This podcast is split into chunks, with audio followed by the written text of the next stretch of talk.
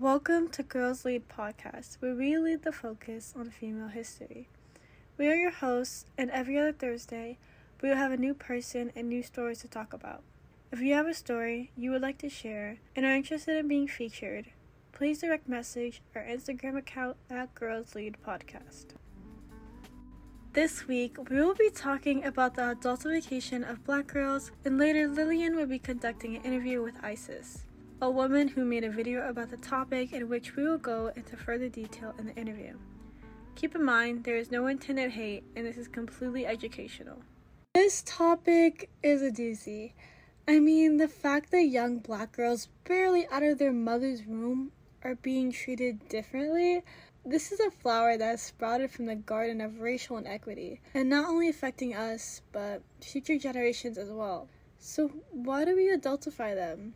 Well, a case found that adults view black girls as quote unquote less innocent and more adult like than white girls of the same age, especially between 5 to 14 years old. End of quote. When compared with white girls, black girls were perceived as needing less nurturing, protection, support, and comfort, being more independent, and knowing more about adult topics. This is a PG 13 podcast, so I won't go into that. Since these young girls who are viewed as more independent and less innocent, it's no surprise that the general public would view them as adults or hold them to higher standards. I also want to shed light on this recent study, listening to black women and girls' lived experiences of adultification bias. The study draws on interviews with black girls and women ages 12 to 60 plus in towns and cities of various sizes across the United States what not might come as a surprise to you, but black girls routinely experience adultification bias, and factors that contribute to this include racism, sexism, and poverty. They account for 28% of referrals to law enforcement and 37% of arrests, even though they make up less than 16% of the female school population. I also think it's important to note that nationally, black girls are suspended more than five times as often as white girls, and black girls are 2.7 times more likely to be referred to the juvenile justice system than their white peers. The data didn't explain why the disparities exist or why the students were suspended. So, why is this exactly important? I mean, that's probably the question everyone has on their mind, whether it's math or illumination of a topic that has been in the shadow for so long. I mean, besides the fact that we have everyone from other parents to teachers to law enforcement officials transmitting the message that black girls are unworthy, or at least less worthy, of love, nurturing, and support. This affects how black girls are treated, accused, and punished legally. A study from Georgetown that talks about this issue states Children occupy a unique position in our public systems.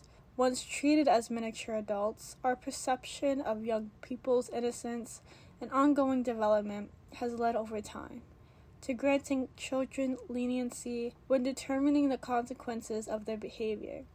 These foundational legal and moral principles protect children from criminalization and extend safeguards that shield them from the harsh penalties levied on adults. End of quote.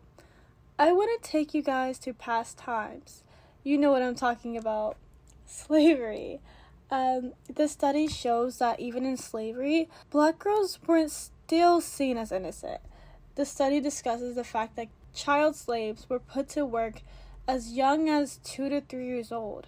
They were subjected to much of the same dehumanization suffered by black adults black children were rarely perceived as being worthy of playtime and were severely punished for exhibiting normal childlike behaviors. End of quote. Moving forward to present day, it is heartbreaking to know that our black girls are being handicapped in a way that is modern day representation of a time where we never want to think about, but is still in the back of our minds. It is a bias from all fronts. So, I encourage anyone to read the full Georgetown report. But I think we all come to an understanding that we all have to play a part in ensuring that all children are protected, nurtured, educated, and guided toward being healthy, fully developed adults. Our country cannot achieve its fullest potential if we continue to allow racism to inform how we treat a significant portion of our children. That's just something you have to remember and keep in mind and have this opinion or form an opinion on the topic that is adultification of black girls. And this is where we are at today. It is not a happily ever after, but the US is never like that, with different opinions that often cause conflict. That's a wrap for the history portion. Now let's turn to casual convos with Lillian. Hi, welcome to Casual Convos. I'm your host Lillian, and today we are having a conversation with Isis. Isis, can you please introduce yourself? Hello, my name is Isis, um, and I run or own the YouTube channel um, named Isis Says Hi, um, where I talk about a lot of different kinds of topics that matter to me, or I vlog or ramble or whatever. But usually I talk about like really popular kind of social issues on my channel. That's great. And you are also a Black girl, right? Yes, I am. so today's episode is on the adultification of Black girls. And one of the first questions we really wanted to ask you is in the Black community, a lot of the older generation refers to girls as fast when they want to do their nails or have their hair a certain length, or even based on what they wear. Can you recall an instance where that happened to you? What happened and how did it make you feel? Um, luckily, I've never actually had those kinds of experiences. Um, I think probably the closest experience um, was when I was in my childhood church and I apparently wasn't supposed to have like colorful nails or jewelry um, because I was doing like a praise dance. Um, and so they kind of, the, I guess, leader kind of said it in a meeting after the fact that like, oh, make sure you're not supposed to be wearing any colorful nails or have any jewelry on when you're dancing um, because I guess it's like kind of adult like or something. Like it's it's not quote unquote of God, I guess. So I guess that kind of is a way of somebody saying that I'm fast, but um, I think that's probably the closest I've ever gotten to it. Thank God. Uh, that's good to hear. What happened to you still wasn't very nice, but I'm just glad to yeah. hear that it wasn't like super extreme. Me too. Um, I definitely was like, I feel like you could have told me this in private, but thanks, I guess. yeah, sometimes adults can be a little forward, I guess. Like they'll be like, they'll tell you what you're doing is wrong, like in a space where you're around other people. Like it's kind of embarrassing. Like you can't just pull me aside. Definitely, it was kind of embarrassing. so the next question is the adultification of Black girls is very harmful when we talk about instances with police slash law enforcement and other authorities, especially in schools. Do you think that there are ways we can possibly train police and other authorities in order to lessen or eliminate such biases against Black girls? I wish there was a way that we can do that. I think overall, it really comes down to kind of trying to figure out how to take racial bias out of anything that exists within any kind of system, um, which definitely includes policing.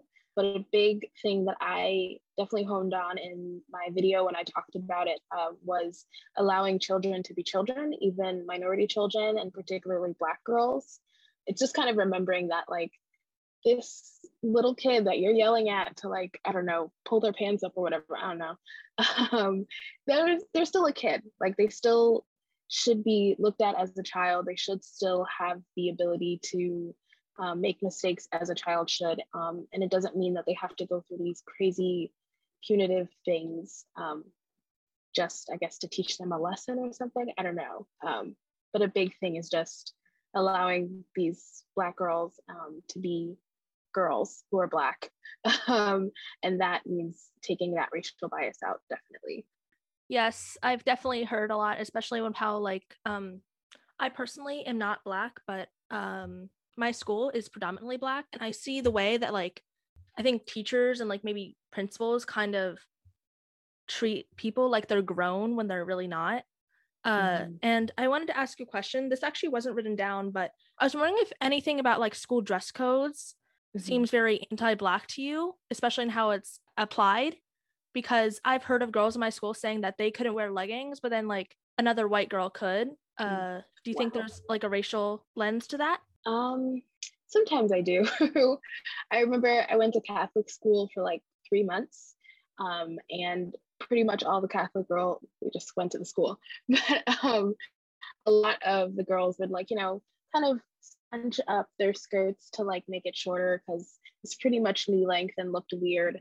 Um, and nine times out of 10, a Black girl would be the one who had to pull down um, her skirt. And sometimes I feel like, or I thought it was just because of the way that our bodies were um, compared to white girls who sometimes didn't really get that kind of uh, punishment.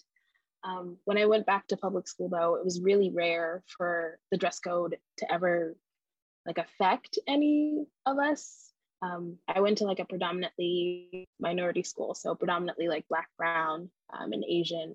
So I didn't experience it there, but definitely when I went to Catholic school for that little bit of time. Okay, thank you for your story. So, next question is Oftentimes people blame the adultification of Black girls on media and celebrity culture. Do you agree? If you disagree, where do you think the fault lies? Is there any fault at all? I wouldn't necessarily blame it on uh, culture.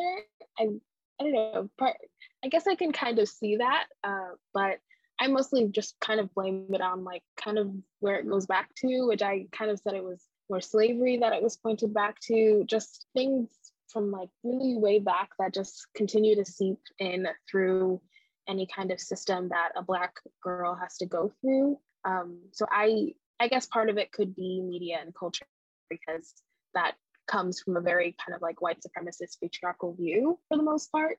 Um, but I wouldn't just blame the media on that. I think that that's just a part of it, if that makes sense. So, would you say stereotypes played a lot in it, like the Jezebel trope? Yeah, definitely stereotypes like the Jezebel trope. Yeah. Um, and I believe there was one called Sapphire. I can't remember what exactly that was about, but a lot of the stereotypes that kind of definitely came up during slavery um, to kind of make Black women uh, seem really terrible, for lack of a better word. So, the last question we have is more of a call to action question. So, in your opinion, how can we put to a stop the adultification of Black girls? Uh, definitely taking that racial bias into account, like trying to just reconfigure our minds away from that, if that makes sense. Um, making sure that in any system that a Black girl kind of has to interact with in any shape or form um, is aware of that. Um, but also making sure that there's spaces for Black girls and Black and Brown children, any kind of minority child in general, to um, be themselves without having to uphold these like white supremacist patriarchal concepts. A Black girl should be able to just be a Black girl somewhere.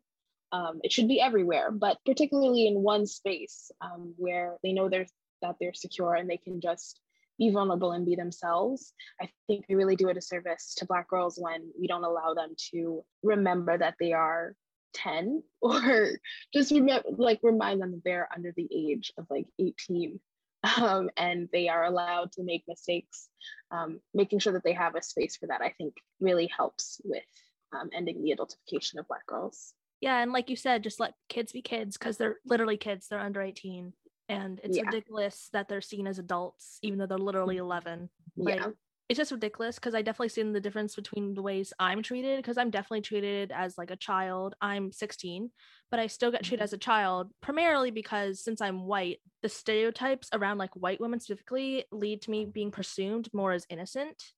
Mm-hmm. So I definitely see that a lot with the way that I'm treated as compared to like maybe some of my friends that are of color. So yeah, and I definitely think like just treating kids like kids, like mm-hmm. kids mm-hmm. that aren't adults like they're literally just not adults so we should treat yeah. them like kids i know i'm going in circles here but it's definitely something i completely agree with mm-hmm. and that just let people be kids like for as long as they want to like even if they're after yeah. 18 like just let them be kids yeah explore that kind of and grow up and play with dolls or yeah. toy trucks or whatever. Whatever they want. Yeah. I definitely remember some moments where i look back on it now and i'm like they were like 10 like what why were you being so mean and so harsh? And i get that the outside world isn't as forgiving but it doesn't mean that you can't be forgiving to them in this space. So yeah. Yeah definitely. It was really great interviewing you isis um you brought up a lot of great points. Thank you. It was great to be here. Thank you, Lillian. That's it for this week's episode. Thank you for listening. If you have an interesting story and want to share, please privately message us at Girls Lead Podcast. Special thanks to Isis and our social media director. Make sure to follow us on Instagram to view updates and potential episodes. See you the Thursday after next Thursday. We encourage all listeners to do independent research on the events mentioned.